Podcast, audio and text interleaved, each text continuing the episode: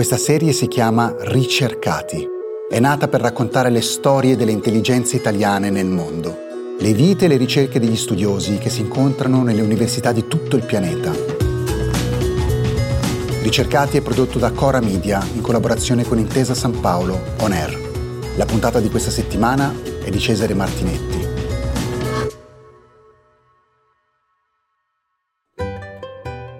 Il nostro ricercato di oggi si chiama Francesco Samarini, è di Cremona, ha 34 anni e ci risponde dal Dickinson College in Pennsylvania. Francesco, cosa fai al Dickinson College? Qui a Dickinson College c'è un piccolo dipartimento di italiano e il fatto che sia piccolo vuol dire che eh, bisogna un po' arrangiarsi. Quindi insegno tanti corsi diversi, corsi di lingua italiana a tutti i livelli, e poi insegno anche corsi di cultura e letteratura italiana.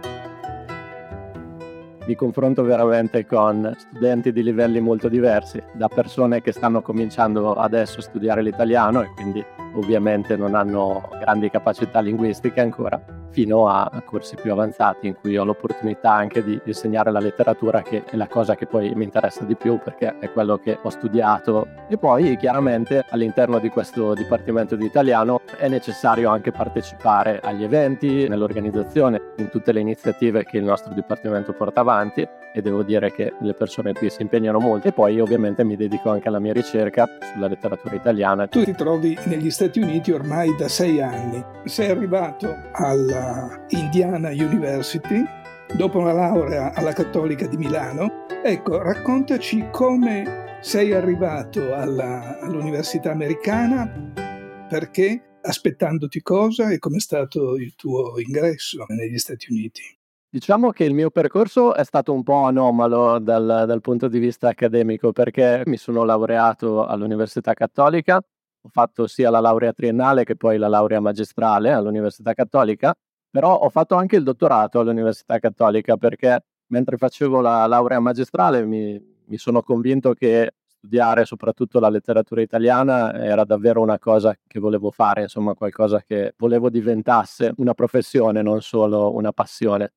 Durante questo dottorato eh, mi sono occupato di letteratura della prima età moderna, diciamo della letteratura del 1500 e del 1600. Però diciamo che già mentre facevo il dottorato in Italia mi sono reso conto che le opportunità lavorative per dopo il dottorato in Italia erano estremamente ridotte. Ho imparato moltissimo a livello di ricerca, a livello proprio di, di studio, sia delle fonti sia di test critici ma mi mancava qualcosa, tutta una componente per esempio di insegnamento che in Italia è stata completamente assente perché nella maggior parte dei dottorati italiani questo non, eh, non, è contemplato, per cui già mentre facevo il dottorato in Italia ho avuto un'esperienza abbastanza lunga all'estero perché ho vissuto per sei mesi in Australia ho insegnato italiano in una scuola superiore, è stata un'esperienza molto bella che mi ha confermato il fatto che insegnare mi piace molto è stata la prima volta in cui ho avuto davvero l'occasione di insegnare. Già mentre finivo il mio dottorato in Italia eh, ho cominciato a fare diverse domande per fare in realtà un altro dottorato negli Stati Uniti. Questo perché? Perché per inserirsi nel mercato del lavoro americano, nel mercato del lavoro universitario americano, è necessaria anche un'esperienza di insegnamento. Un mio grande piacere sono stato eh, ammesso al dottorato in italianistica presso Indiana University è stato un dottorato veramente eh, molto intenso, molto produttivo, molto interessante, un'università molto grande con un dipartimento francese e italiano, perché il francese e l'italiano sono insieme, eh, molto grande, molto attivo, sicuramente uno dei più importanti negli Stati Uniti. E quindi eh, per qualche anno sono, sono stato lì dal, dal 2016. E poi appunto dopo aver finito questo dottorato in cui ho insegnato moltissimo perché durante il dottorato a Indiana University ho avuto l'occasione di, di insegnare moltissimi corsi. In questo dottorato ho anche portato avanti una ricerca un po' diversa rispetto a quella che avevo fatto in Italia precedentemente. Finito il dottorato ho trovato lavoro qui in Pennsylvania.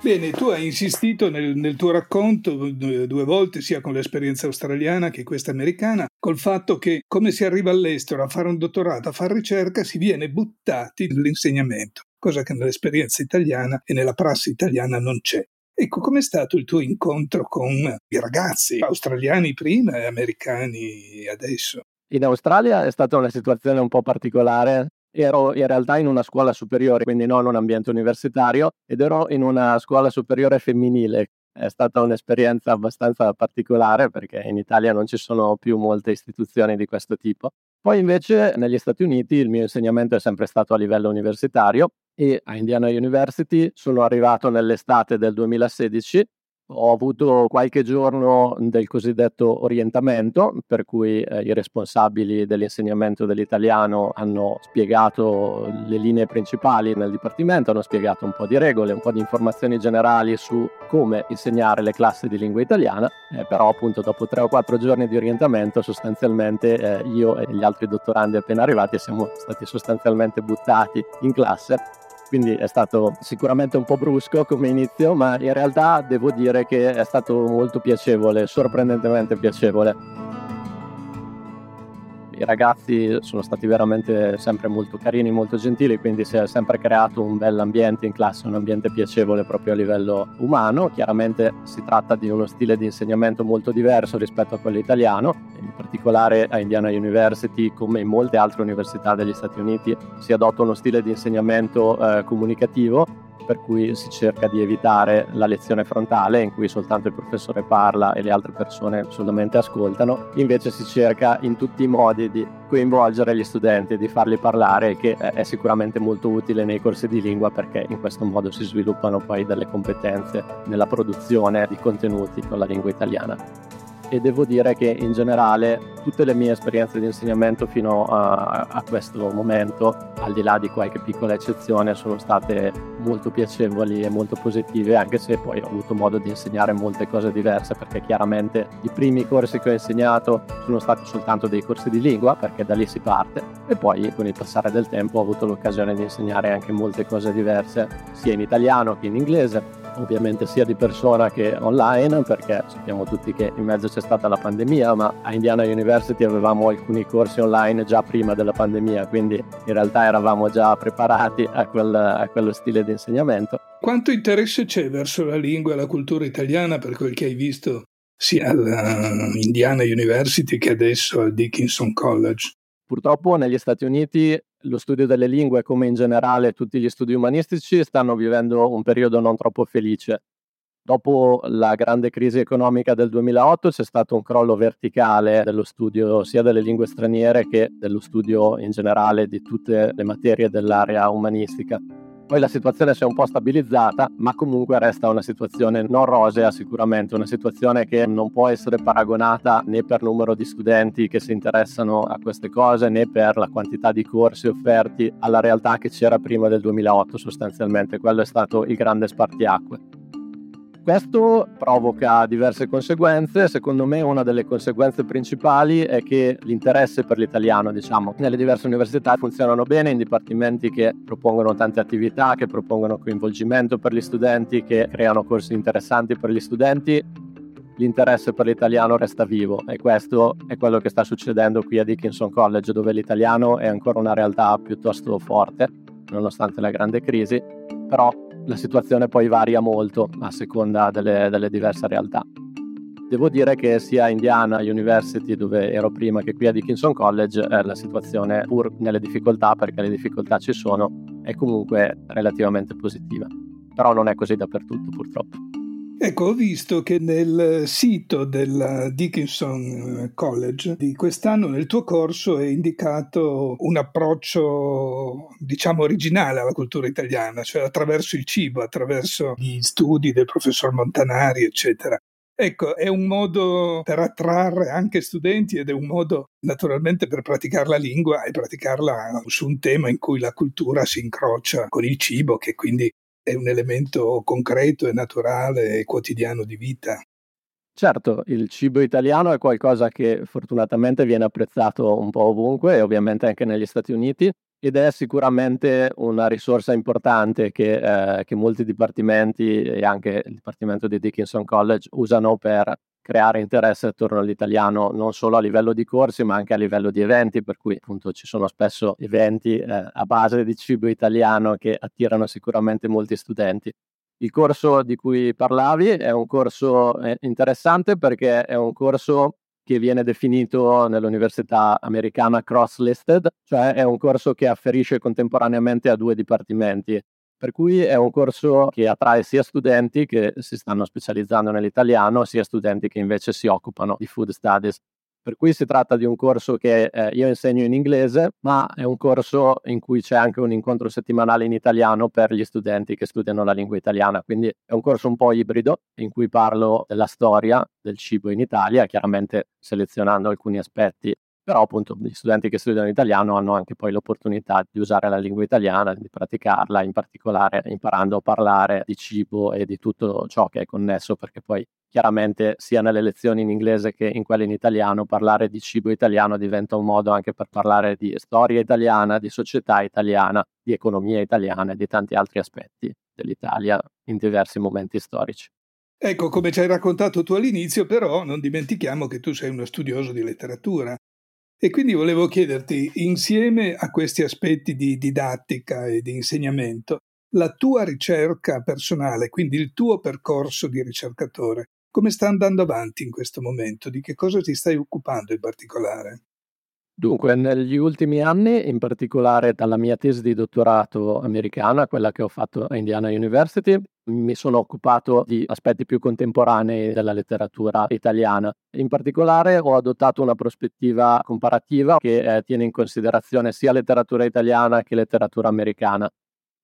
La mia tesi di dottorato negli Stati Uniti si è focalizzata sui rapporti tra Philip Roth, eh, il grande scrittore americano, e l'Italia e questa tesi di dottorato che ho discusso nel, nel 2021 è recentemente diventato un libro che si intitola Philip Roth e l'Italia, storia di un amore incostante, che è stato pubblicato proprio nel 2022, sto cercando di farlo conoscere un po'. Si è trattato di una ricerca su cui sto uh, ancora lavorando in realtà perché ho uh, alcune uh, conferenze nei prossimi mesi, sto approfondendo alcuni aspetti e mi sono occupato di questo rapporto estremamente interessante partendo da una constatazione che è stata in realtà abbastanza sorprendente, eh, il fatto che eh, mi sono reso conto che Philip Roth è probabilmente più famoso in Italia che negli Stati Uniti. E questa è stata un po' la molla che ha fatto partire la mia idea di dedicarmi a questo studio, chiedermi perché ci sia questa situazione, se sia sempre stato così, come si è arrivati a questo tipo di realtà. Mi sono occupato della ricezione italiana di Philip Roth, per cui come è stato pubblicato, come è stato tradotto, come è stato letto sia dai critici ma anche dai lettori italiani vedendo il successo delle sue opere e vedendo anche i suoi rapporti con la letteratura italiana, sia nel senso dell'influenza che alcuni autori italiani hanno avuto su di lui, ma anche poi dell'influenza che lui stesso ha avuto su tanti autori italiani, vista la sua importanza, la sua rilevanza nella letteratura contemporanea. Mi sono poi anche occupato di altri aspetti come i suoi rapporti personali con alcuni autori italiani, in particolare Primo Levi. I due si sono conosciuti e sicuramente Primo Levi è uno degli autori italiani che lui ha amato di più, anche a livello personale eh, c'è stato un rapporto molto affettuoso tra i due. E poi mi sono occupato anche della rappresentazione dell'Italia, degli italiani e degli italo-americani all'interno delle sue opere, quindi in realtà in questa tesi di dottorato ci sono diversi punti di vista che sono presi in considerazione per parlare più in generale di un rapporto complesso e molto sfaccettato come quello tra Filippo e l'Italia. Ecco Francesco, tu sei molto giovane, quindi diciamo che la tua vita di ricercatore è cominciata da poco, è agli inizi quindi ti immaginerai certo un percorso. Questa nostra serie che abbiamo chiamato con ironia i ricercati e che in realtà vuol dire appunto i ricercati, i ricercatori italiani che sono così ricercati all'estero che trovano facilmente un campo su cui lavorare, su cui ricercare, su cui prospettare anche il proprio percorso. Ecco, come vedi, partendo da questa tua esperienza, da quello che stai facendo, il tuo futuro negli Stati Uniti o un ritorno in Italia? È difficile fare previsioni sul futuro, specialmente eh, in questo periodo storico dove diciamo che l'incertezza e l'instabilità sono, sono proprio parte dello spirito dei tempi. Però mh, sicuramente al momento vedo il mio futuro più proiettato negli Stati Uniti che in Italia. Molto semplicemente molto concretamente perché le opportunità lavorative negli Stati Uniti sono un po' più consistenti, a livello accademico sto parlando, sono un po' più consistenti di quelle che mi sembra di vedere in Italia in questo momento sto facendo domande di lavoro perché non so ancora bene dove sarò l'anno prossimo e la, la grande maggioranza delle domande di lavoro che sto facendo sono per gli Stati Uniti. diciamo che per il futuro prossimo questa è la prospettiva in cui mi vedo proiettato, poi chiaramente non ho nessuna certezza da questo punto di vista. Diciamo che un rientro in Italia potrebbe essere interessante, ma magari più avanti, non mi sembra una prospettiva realistica per il futuro prossimo. Bene, giustamente vuoi dare un senso compiuto alla tua esperienza americana, poi dopodiché si vedrà, ma intanto ti chiedo ancora una cosa, che è una domanda che facciamo un po' a tutti. Questo tuo percorso, sia di esperienza didattica che di ricerca, di crescita, eccetera, sarebbe stato possibile in Italia? È una domanda un po' difficile, penso che a livello di, di ricerca, a livello proprio di scrivere articoli, fare ricerca, scrivere libri, sì, questo sarebbe sicuramente stato possibile, però tutta l'altra parte, la parte che ha più a che fare con la didattica, che ha anche più a che fare con l'organizzazione, con la partecipazione all'interno delle, eh, delle, attività di un dipartimento è qualcosa che sicuramente funziona in modo molto diverso in Italia, quindi tutta quella parte sicuramente è qualcosa che se non fossi stato negli Stati Uniti non avrei avuto modo di fare. Sicuramente sono molto grato alla mia esperienza italiana per avermi dato degli strumenti critici, per avermi dato una capacità anche di analizzare i testi, di, di, contestualizzare un certo tipo di formazione umanistica generale, non soltanto a livello di letteratura italiana, ma più in generale anche a livello di conoscenza della cultura e della storia, non solo italiana. Diciamo che tutto il resto è qualcosa che non sarebbe stato possibile se, se fosse rimasto, questo sì. Bene, quindi due esperienze davvero complementari in questo caso, no? che si completano l'una con l'altra. Bene, tanti auguri a Francesco e a risentirci alla prossima settimana con un'altra puntata e un altro ricercato. Ricercati, storie dei cervelli italiani nel mondo. È un podcast di Silvia Bencivelli, Mario Calabresi, Paolo Giordano, Cesare Martinetti e Francesca Milano. Prodotto da Cora Media e realizzato in collaborazione con Intesa On Air. La cura editoriale è di Francesca Milano. Il coordinamento è di Cesare Martinetti. La producer è Monica De Benedictis. La sound designer è Lucrezia Marcelli.